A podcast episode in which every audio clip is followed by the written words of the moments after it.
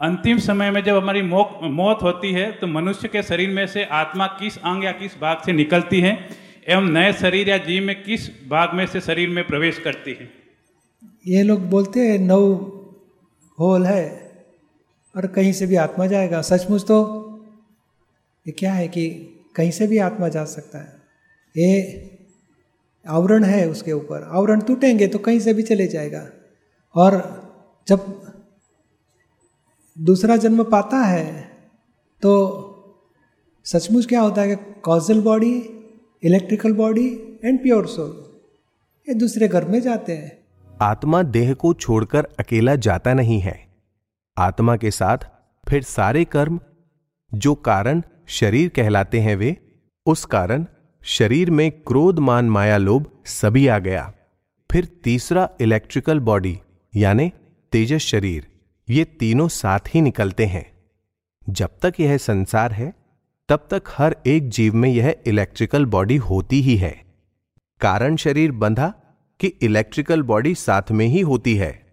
Electrical body हर एक जीव में सामान्य भाव से होती ही है और उसके आधार पर अपना चलता है। भोजन लेते हैं, उसे पचाने का काम इलेक्ट्रिकल बॉडी करती है। वह खून बनता है। खून शरीर में ऊपर चढ़ाती है, नीचे उतारती, वह सब अंदर कार्य करती रहती है। आँख से दिखता है, वह लाइट सारा इस इलेक्ट्रिकल बॉडी के कारण से होता है, और ये क्रोध मान माया लोभ भी इस इलेक्ट्रिकल बॉडी के कारण ही होते हैं। आत्मा में क्रोध मान माया लोभ है ही नहीं, यह गुस्सा भी, वह सब इलेक्ट्रिकल बॉडी के शौक, यानी आघात हैं।